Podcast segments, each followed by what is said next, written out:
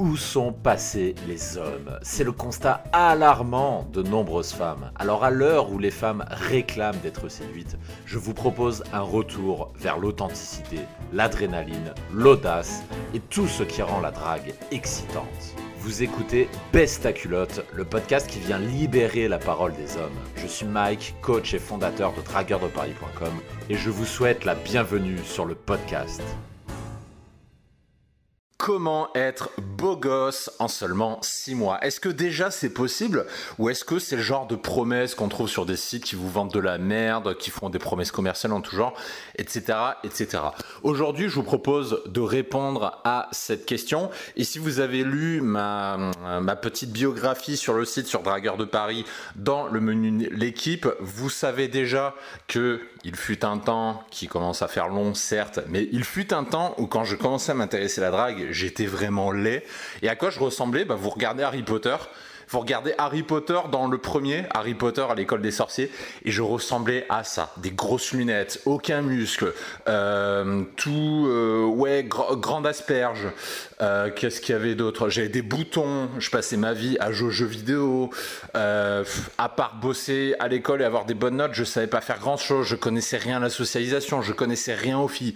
Et surtout, j'étais laid. Et à l'époque, effectivement, quand on est au lycée, quand on est au collège, il y a deux catégories. Il y a les beaux gosses et il y a le reste. Et les beaux gosses, évidemment, c'est euh, les 5-10% euh, qui raflent un petit peu toutes les filles. Donc comment faire si vous, vous n'êtes pas un beau gosse et que vous souhaitez le devenir, puisque c'est le chemin que j'ai suivi quand je me suis intéressé à la drague? Alors déjà, il faut distinguer deux types de beaux gosses. Il y a le premier type, ce que j'appelle les beaux gosses natifs, ce sont des gens qui naturellement sont très beaux gosses et ils ont rien à faire. Ce sont des gens qui se posent même pas la question de la psychologie des féminines, de l'opener, de comment aborder, etc. Toutes ces questions-là, ils se les posent jamais. Et ça, c'est un pouillème de la population. Ça, on va dire, c'est 5% à la louche euh, des mecs, pas plus. Et ensuite, vous avez la deuxième catégorie qui, qui sont les beaux gosses qui le sont devenus. Et ça, tout le monde, 100% des mecs peuvent y arriver. Et dans la séduction, je dis toujours aux gens d'arrêter de cloisonner le développement personnel et le développement physique, puisque pour moi, les deux sont directement liés et s'occuper de l'un n'empêche pas de s'occuper de l'autre. Donc ça, c'est un petit peu mon point de vue. Et dans cette émission, aujourd'hui, je vous propose de vous donner trois astuces pour progresser extrêmement rapidement et devenir un beau gosse en six mois.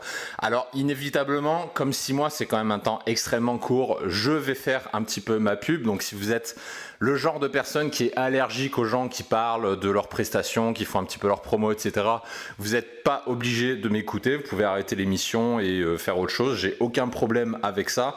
Mais voilà, je préfère dire aux gens, j'ai l'habitude de parler régulièrement des activités que je, que je fais et ou que mon équipe fait au sein de Dragueur de Paris. Donc si vous êtes allergique à ça, vous pouvez très bien quitter le podcast, il n'y a aucun problème à ce niveau-là. Donc du coup, ces trois astuces vont être basées sur ce qu'on a pu faire avec pas mal de gens, avec des dizaines de personnes euh, en coaching. Et la première astuce que je voudrais vous donner, c'est d'abord le pouvoir des vêtements. On sous-estime le pouvoir des vêtements. Combien de fois j'ai vu des gens, euh, des gens euh, mal habillés, des vêtements de taille trop grand, des assemblages de couleurs extrêmement mal faits, aucune valorisation vestimentaire. Les mecs qui vont s'habiller chez Decathlon. Et vous avez ce genre de personnes qui viennent, qui envoient un email, qui remplissent les formulaires pour postuler au coaching euh, sur le site. Et ces mecs, ils viennent, ils disent ouais, je voudrais apprendre à faire mouiller une femme euh, et, euh, et, puis aussi je voudrais euh, voilà, je voudrais devenir plus attirant aux yeux des femmes. Et il y a une partie de ces gens-là, quand on commence à leur parler de l'importance des vêtements, il y en a une partie, tout de suite ils objectent, ils font ah non mais les vêtements, mais ça sert à rien, moi je veux faire du développement personnel, etc. Et qu'est-ce qu'on remarque à chaque fois quand on emmène quelqu'un en atelier de relooking C'est la, façon, c'est la chose suivante. Ce qu'on remarque, c'est que l'habit fait le moine. Et ça, c'est une réalité. L'habit fait le moine. La façon dont vous allez vous habiller, déjà, ça en dit long sur vous. Ça va en dire long sur la perception qu'auront les gens de vous, c'est-à-dire des gens qui ne vous connaissent pas et qui vous voient dans la rue et qui en 5 secondes doivent se faire une opinion de vous. Donc inévitablement, si vous êtes habillé comme une merde, bah, vous serez jugé comme une merde. C'est aussi simple que ça. Si vous êtes habillé en t-shirt Quechua, un pantalon, euh, un jean H&M acheté à 20 balles, et dont la taille n'est pas bonne en plus, mais vous n'avez aucune chance. Vous allez être catalogué plouc de service immédiatement. Et ça, c'est un truc qu'on voit absolument partout. Donc cette première astuce, ça consiste tout simplement à refondre totalement sa garde-robe, à changer de style, à apprendre à s'habiller, à apprendre à porter des vêtements qui moulent le corps. Parce que l'erreur qu'on voit le plus souvent en coaching, c'est pas des gens qui achètent des vêtements pas chers. C'est pas ça le problème. Vous pouvez avoir un super look en achetant des t-shirts à 5 euros. Ça, c'est pas un problème. Le problème, en général, c'est la taille. Les gens ont une appréhension à mettre des vêtements moulants et tout le temps, le défaut numéro un qu'on voit tout le temps, c'est les gens qui mettent des vêtements trop grands. Même s'ils sont gros, même s'ils sont très maigres aussi, on a vraiment dans les deux versions et ça c'est vraiment la base parce que qu'est-ce qui va se passer quand vous allez mettre des vêtements qui vont vous mouler le corps? Et ben là il y a un tour de magie qui va s'opérer. Ce tour de magie, c'est que vous allez faire corps avec vos vêtements et vous allez vous sentir, vous allez vous sentir quelque part plus fort. Vous allez vous sentir plus puissant. Vous allez vous sentir en tant qu'entité. C'est-à-dire vous allez fusionner avec vos vêtements. Vos vêtements vont vous aider à révéler le potentiel que vous avez en vous. Et du coup, vous n'allez faire plus qu'un. Alors que quand vous regardez des gens qui sont très mal habillés, en général, c'est deux personnes séparées. Vous avez la personne et les vêtements qu'elle porte. Et en général, c'est deux choses différentes. Et ça m'amène à la notion que j'enseigne très souvent aussi, la notion de propriétaire et de locataire. Quand vous remarquez qui est en général quelqu'un qui s'habille extrêmement mal, c'est quelqu'un qui est locataire de son corps. C'est-à-dire le mec, il, voit son corps comme un, comme un boulet en fait comme un boulet à traîner, ça le fait chier, il n'a pas vraiment envie de s'en occuper, donc du coup, bah, comme il n'a pas envie de s'en occuper, il va dépenser le moins possible, il va faire dans la facilité, il va acheter euh, des vêtements qui vont pas forcément, mais ça lui va très bien puisque dans sa tête il se dit euh, je m'en fous parce que mon corps c'est mon corps.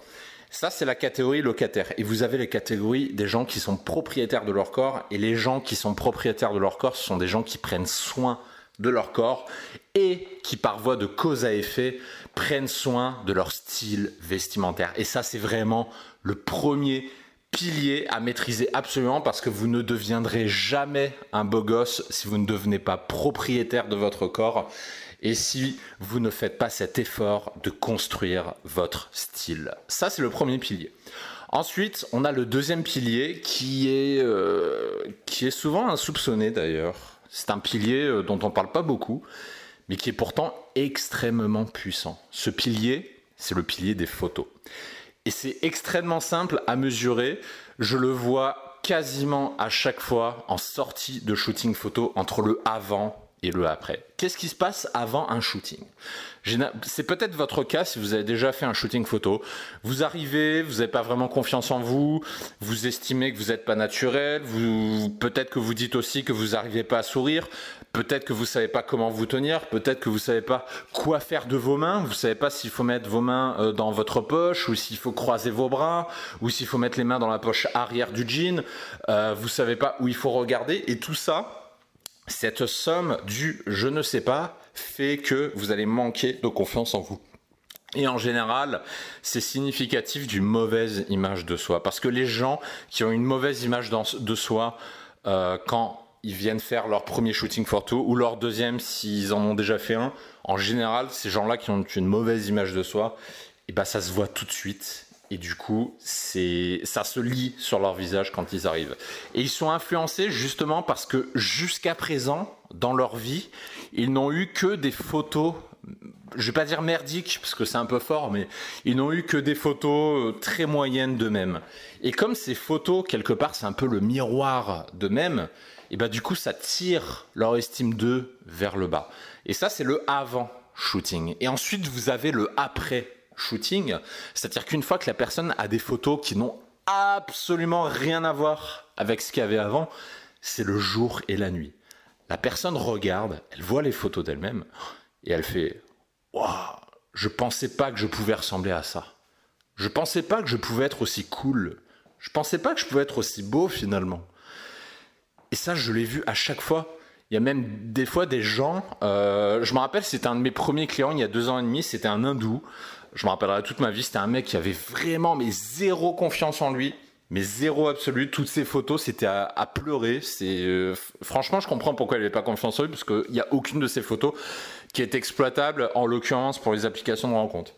Et après, après le shooting, il a vu les photos, mais il a, il m'a fait un énorme mail de remerciements où il a presque dit que j'avais changé sa vie. En fait, il a dit qu'il, euh, j'essaie de me rappeler, il m'avait dit que il ne pensait pas qu'il, alors il parlait anglais, il disait euh, qu'il pouvait, qu'il ne pensait pas qu'il pouvait être so fucking, euh, je sais plus quoi.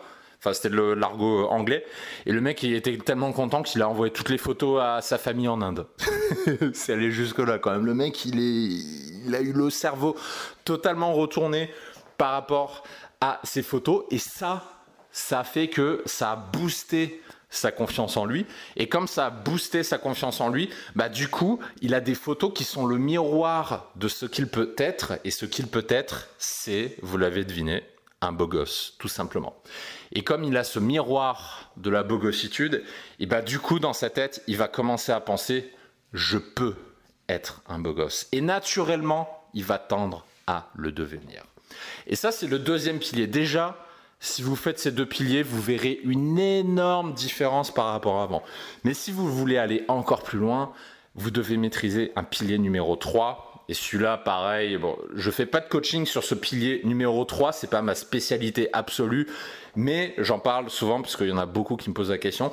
Ce pilier numéro 3, c'est celui du physique pur et dur. C'est-à-dire avoir du volume musculaire, être musclé, ne pas avoir trop de gras, et voilà, avoir un physique carré, dessiné. On parle pas ici de physique Schwarzenegger. Personne n'a envie de ressembler à un, bodybuilder sous stéroïdes.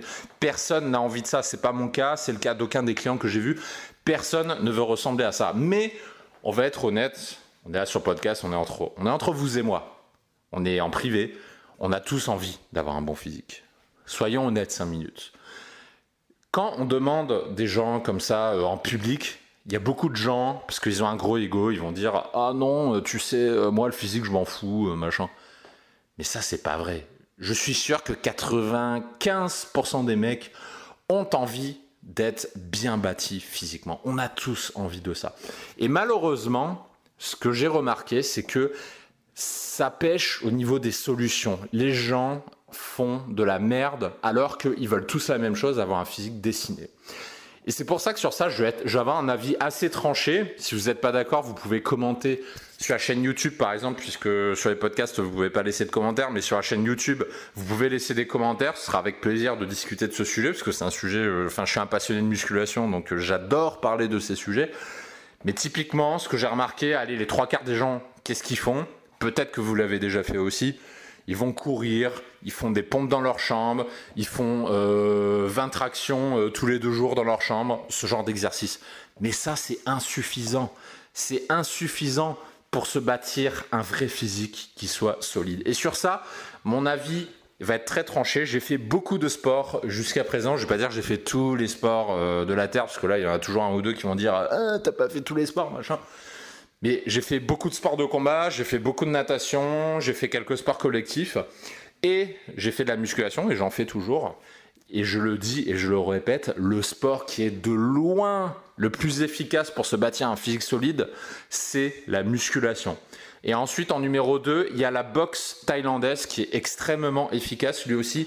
Mais comme c'est un sport de cardio, vous n'allez pas prendre du volume musculaire, vous allez plus prendre de la, de la définition, vous allez sécher vos muscles vont être mieux définis, plus visibles, mais vous n'avez pas gagné vraiment de volume musculaire. Par contre, la musculation, c'est le plus efficace. Alors, je ne vais pas expliquer pourquoi c'est plus efficace, que sinon le podcast durait deux heures, il y aurait beaucoup de choses à dire. Mais ce que je peux vous dire, c'est qu'en termes de rentabilité, qu'est-ce que c'est la rentabilité? La rentabilité, c'est le temps que vous passez à faire du sport versus le résultat que vous obtenez. En termes de rentabilité, il n'y a pas mieux que la musculation. Donc si vous avez un seul sport à faire, c'est la musculation. Et si vous souhaitez que je développe ce sujet sur un prochain podcast, dites-le moi dans, les commentaires. Comme ça, je prendrai note et je ferai une prochaine émission sur ça. Mais clairement, c'est, enfin, je, me répète, je sais, mais il n'y a pas mieux que la musculation. Vous pourrez aller courir tout ce que vous voulez autour de la Tour Eiffel, sur les berges de la Seine. Tout ce que vous allez faire, c'est vous allez fondre. Vous allez fondre en termes de gras, c'est vrai, mais vous allez aussi fondre en termes de définition musculaire. Parce que ça, c'est le réflexe de beaucoup de gens d'aller courir pour essayer de se transformer en beau gosse. Mais qu'est-ce que vous faites en faisant ça? Vous allez vous aplatir. Parce que quand vous courez une heure, une heure et demie, vous faites ça trois fois par semaine, le message que vous envoyez à votre corps, c'est le suivant. Le message, c'est écoute, il faut que j'arrive à courir une heure et demie. Est-ce que tu pourrais euh, m'alléger un peu pour que ce soit plus facile pour moi? Je parle pas de la partie euh, poumon, euh, pulmonaire par rapport au cœur, mais là je parle vraiment de la partie musculaire. Le message que vous allez envoyer à votre corps, c'est ça. Vous allez lui dire, écoute, allège-toi un peu s'il te plaît, comme ça je pourrais courir plus longtemps. Donc du coup, évidemment, le corps va aller puiser dans le gras, mais il va aller aussi puiser dans les muscles, puisque les muscles sont une source euh, je crois c'est du glycogène et plein d'autres choses dont je vais vous épargner les explications ici. Euh, parce que c'est de l'énergie facile, c'est de l'énergie euh, et déconstruire des fibres musculaires, le corps sait très bien le faire. Et si vous lui transmettez ce message qui doit s'alléger pour courir plus longtemps, eh ben il va aller gratter dans les muscles. Alors du coup, oui, vous avez peut-être à avoir l'impression de maigrir, mais comme vous perdez en définition musculaire, vous allez devenir plus mince, plus fin, vous allez être moins imposant, et du coup, bah, ce sera moins beau. Chez un homme, c'est moins beau. Ce qui est beau chez un homme, c'est quand l'homme est musclé parce que ça transpire aussi la confiance en soi, ça transpire l'assurance, ça transpire l'instinct de protection. Alors que quand vous avez la version crevette en face, sérieusement, regardez euh, un marathon, allez regarder un marathon, allez regarder euh, des, euh, des, compétitions de gens qui courent pendant 8 heures. Vous regardez leur physique, il n'y en a aucun qui est musclé. Les mecs sont tous fins comme des, comme des écrevisses ils sont extrêmement fins. Et est-ce que vous pensez vraiment que ce genre de physique, c'est ce qui fait mouiller une femme? Clairement pas. Vous le mettez face à un bodybuilder, ça n'a juste rien à voir. Donc mon conseil, c'est le suivant. Lâchez les sports d'endurance et concentrez-vous sur des sports comme la boxe thaïlandaise ou la boxe tout court, c'est très bien aussi. Sinon, la musculation, et ça, c'est le pilier numéro 3. Donc pour synthétiser, pilier numéro 1, faites un vrai travail sur vos vêtements, capital pour euh, devenir un beau gosse. Pilier numéro 2, changez votre miroir. Et pour changer ce miroir, il faut que vous preniez des photos de vous qui vous valorisent. Et comme ça va être votre miroir direct, ça va impacter immédiatement votre confiance en vous. Et vous allez voir que tout seul dans votre tête, vous allez vous dire que vous êtes un beau gosse et votre attitude va s'en ressentir. Et ensuite, pilier numéro 3, faire un sport qui augmente votre définition musculaire. Derrière, plein de petites, euh, conséquences assez sympas comme euh, bah, le gain de confiance, la discipline, etc. Ça, j'y reviendrai peut-être sur un prochain podcast sur la musculation si vous en faites la demande. Et si vous maîtrisez ces trois piliers, je vous assure que vous serez un putain de beau gosse sans aucun problème. J'espère que cette émission vous a plu et du coup, je vous retrouve dans deux jours pour une prochaine émission. Ciao, ciao. Si le podcast vous a plu, prenez un moment pour vous abonner, pour lâcher un pouce bleu si vous écoutez de YouTube ou pour laisser une notation 5 étoiles depuis iTunes. Ça ne vous prendra qu'une minute, mais ça m'aide énormément à améliorer le podcast. Merci de me suivre, merci de m'avoir écouté et à très bientôt.